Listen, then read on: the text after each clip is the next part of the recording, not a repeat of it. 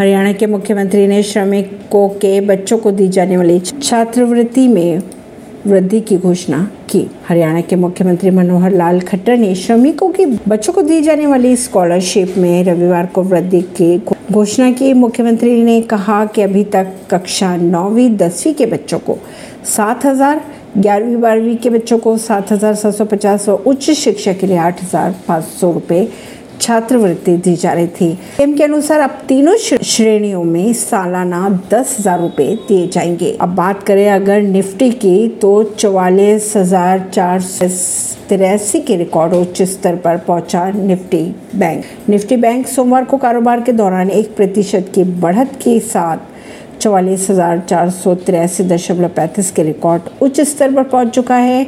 खबरों के अगर माने तो निफ्टी बैंक पिछले दो महीनों में 12 प्रतिशत चढ़ा है। नासा ने शहर के प्लोटों पर दिल की आकृति वाली ग्लेशियर्स की तस्वीरें।